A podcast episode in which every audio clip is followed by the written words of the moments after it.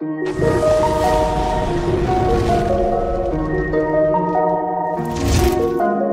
réagissons à l'environnement dans lequel nous nous trouvons. Améliorer l'environnement et vous améliorez le comportement. Si vous aggravez l'environnement, vous aggravez le comportement. Si cela se produit, c'est à cause du leadership et non à cause des employés. La seule chose que je peux vraiment vous dire et que tout leader devrait avoir, c'est le courage. Parce que c'est difficile. Il est difficile de faire face à la pression extérieure. Il est difficile de faire face à un groupe de personnes qui vous forcent à faire quelque chose pour leur propre gain à court terme, au lieu de simplement faire ce qui est juste pour votre entreprise. C'est difficile, c'est ingrat, c'est solitaire. Parfois, parfois, vous vous faites virer, parfois vous avez des problèmes, parfois vous perdez votre travail, et c'est votre remplaçant qui obtient tout le mérite. Tout ça est vrai. Et le courage de faire ce qui est juste, sous une pression écrasante, seuls les meilleurs leaders y parviennent.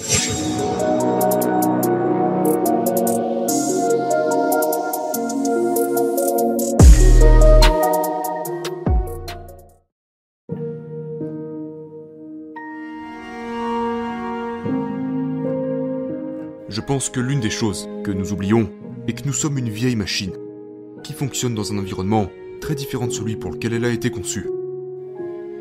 Notre espèce est apparue il y a environ 50 000 ans.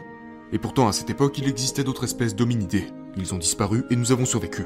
Et ce sont ces caractéristiques évolutives qui nous ont donné la possibilité non seulement de résister à la concurrence, mais aussi de survivre et de prospérer, même si notre environnement a changé. Nous avons vécu dans des populations qui n'ont jamais été supérieures à 150 personnes pendant 40 000 ans, sur les 50 000 depuis lesquelles nous sommes sur cette planète. Ce n'est qu'au cours des 10 000 dernières années, après avoir appris à cultiver la Terre, que nous sommes passés à des groupes plus importants. En d'autres termes, nous ne sommes pas faits pour ça. Ce qui signifie que toutes les règles de l'être humain sont exactement les mêmes que lorsque nous vivions dans des populations d'environ 150 individus. Si vous pouvez comprendre ça, alors vous comprenez vraiment ce qui fonctionne et ce qui ne fonctionne pas. Et ce, quelles que soient les conditions. Le truc, c'est que nous sommes des animaux sociaux, et nous réagissons constamment dans l'environnement dans lequel nous nous trouvons. Notre survie même dépend de notre capacité à coopérer et à faire confiance aux personnes avec lesquelles nous vivons ou travaillons. D'accord?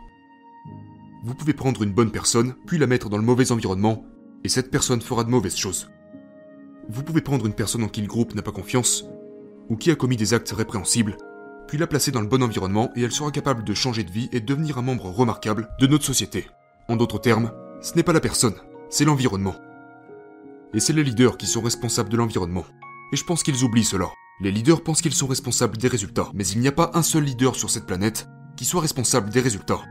Un leader est responsable des personnes qui sont responsables des résultats. Et si vous faites attention à ça, que vous vous souciez des gens, que vous vous occupez de l'environnement, les choses iront beaucoup mieux. Nous sommes obsédés par cette idée d'avoir les bonnes personnes dans notre bus. Comme si c'était un jeu où vous n'arrêtez pas de changer les gens de place et à les mélanger mais on se demande jamais quel bus et qui conduit le bus. Le leadership est une pratique comme une autre. C'est une compétence qui peut être apprise. Et cela signifie qu'elle nécessite de la pratique. Ce n'est pas avec une promotion soudaine, un poste de direction, que d'un seul coup vous devenez un leader. D'accord? Ça ne marche pas comme ça. La réalité est que nous devons apprendre. Nous devons nous entraîner si nous voulons devenir bons. C'est pourquoi il existe des postes de premier échelon. Donc même si vous n'avez pas les compétences pour prendre des décisions qui affecteraient l'ensemble de l'entreprise, vous avez la compétence de prendre des décisions qui affectent au moins la vie d'un autre être humain. Sur la façon dont ils se sentent dans leur propre travail, sur la façon dont leurs responsabilités sont assumées, sur la facilité avec laquelle ils effectuent un travail, sur le soutien qu'ils ressentent lorsqu'ils font une erreur, s'ils se sentent à l'aise pour vous demander de l'aide, tout cela est sous votre contrôle. C'est exactement comme être dans une relation avec un ami. Vous savez, être un vrai ami, être un véritable ami veut dire que nos amis peuvent compter sur nous, nous faire confiance, qu'ils peuvent se confier à nous. Il n'y a pas de différence. Ce sont des êtres humains, des relations humaines. En fin de compte, devenir un leader est une transition. Et tout le monde doit passer par là si l'on veut en être un. Au passage, je dirais que le leadership c'est comme avoir un enfant. Dans le sens où tout le monde a la capacité d'être un parent. Mais cela ne veut pas dire que tout le monde veut en être un. Ou encore moins que tout le monde devrait en être un. Et pour leadership, c'est la même chose. Tout le monde a la capacité d'être un leader. Mais ça ne veut pas dire que tout le monde veut être un leader ou que tout le monde devrait être un leader. Et la raison à ça est que le leadership s'accompagne d'énormes responsabilités que tout le monde n'a pas envie d'assumer. C'est un style de vie qu'ils choisissent de ne pas avoir. Et c'est bien, il n'y a pas de problème avec ça. Mais si quelqu'un décide que c'est un style de vie qu'il aimerait avoir, qu'il aimerait devenir un leader, alors il devra accepter de passer par un processus de transition. Au début d'une carrière, La seule chose qu'on doit faire est de bien exécuter son travail. C'est tout, d'accord? Certaines personnes obtiennent des diplômes supérieurs et apprennent à faire leur travail de d'ingénieur ou de comptable, et si vous êtes bon dans votre travail, ils vous donneront une promotion. Et vous serez finalement promu à un poste où vous êtes maintenant responsable des personnes qui font le travail que vous faisiez avant. Mais le problème c'est que personne ne nous apprend à faire ça. Et nous attendons d'eux qu'ils soient bons en matière de leadership, d'accord? Comme si vous mettiez quelqu'un devant une machine en lui exigeant des résultats, sans même lui montrer comment fonctionne la machine. Donc la raison pour laquelle nous avons des managers, pour laquelle nous avons des micro-managers, pour laquelle nous avons des mauvais leaders, c'est parce que, premièrement, personne ne leur a montré comment faire leur travail de leader. Et deuxièmement, personne n'est là pour les aider. Et évidemment, on les laisse se débrouiller en raison de leur ancienneté en supposant qu'ils savent déjà faire. Et la transition qui a lieu ici, c'est que nous laissons notre ancien travail pour prendre davantage de responsabilités. Comme je l'ai déjà dit, nous devenons responsables des personnes qui, maintenant, sont responsables du travail, d'accord? Il n'y a pas de manager qui soit responsable des résultats. Un manager est responsable des personnes qui sont responsables des résultats. J'adore parler au PDG et leur demander quelle est votre priorité. Et ils disent ma priorité c'est mes clients. Et je réponds mais vous n'avez pas parlé à un client depuis plus de 10 ans. Vous n'avez aucun impact sur vos clients. Ce que vous faites, c'est foutre en l'air la vie de vos employés qui s'occupent de vos clients. Les leaders sont responsables des personnes, qui sont responsables des personnes, qui sont responsables des personnes, qui sont responsables des clients.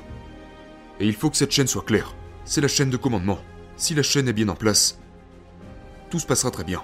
Si cette chaîne est mauvaise, que les personnes qui sont en contact avec les clients, qui inventent le produit, qui vendent le produit, qui construisent l'entreprise, gèrent les chiffres, gèrent le processus, gèrent les opérations, en d'autres termes, le plus gros du travail, si ces gens se sentent mal, ces gens passeront plus de temps à se protéger de vous qu'à faire leur travail. D'accord? Je vais rapidement vous raconter une histoire. C'est une histoire vraie, qui représente parfaitement cela. Je séjourais au Four Seasons à Las Vegas, qui est un hôtel merveilleux. Le service est vraiment super. La raison pour laquelle cet hôtel est merveilleux est due aux personnes qui y travaillent.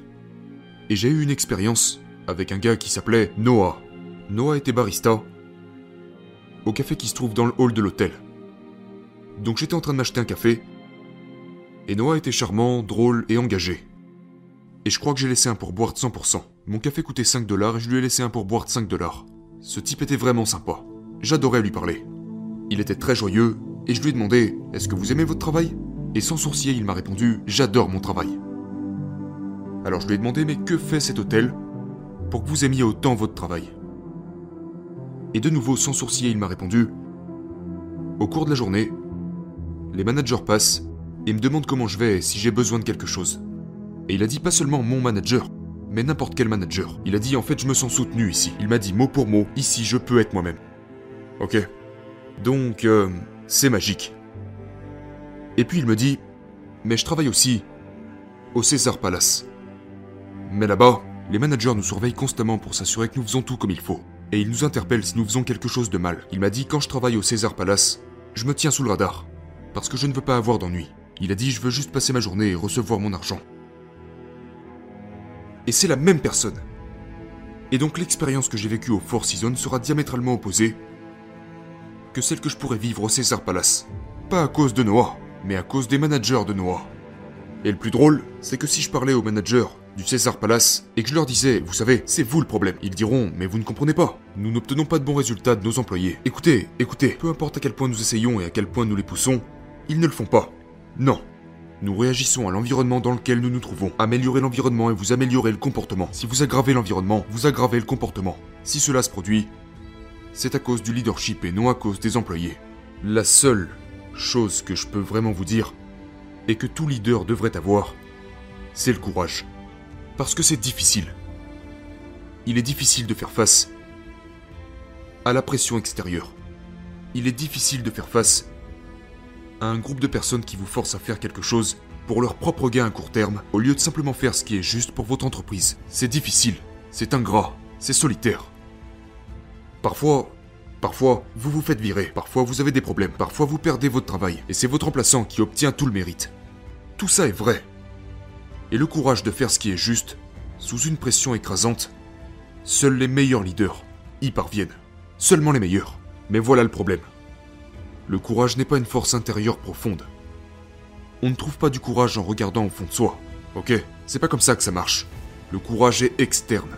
Notre courage naît du soutien que nous ressentons de la part des autres. En d'autres termes, c'est quand quelqu'un, c'est quand vous sentez que quelqu'un vous soutient inconditionnellement. C'est quand, vous savez, c'est le jour où vous admettez que vous n'y arrivez pas, et que cette personne est là et vous dit Moi je crois en toi, tu peux le faire, tu vas y arriver. Voilà ce qui vous donne le courage de faire des choses difficiles.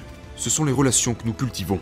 Ce sont les personnes qui nous entourent, qui prennent soin de nous et qui croient en nous. Et quand nous avons ces relations, nous trouvons le courage de faire ce qu'il faut. Et lorsque vous agissez avec courage, cela incitera également les membres de votre entourage à agir avec courage. Autrement dit, il s'agit toujours d'un élément extérieur. C'est ça l'inspiration, d'accord? C'est l'inspiration de suivre l'exemple. Et ces relations que nous cultivons tout au long de notre vie ne feront pas seulement de nous des leaders que nous devons être et que nous aspirons à devenir, mais souvent elles vous sauveront également la vie.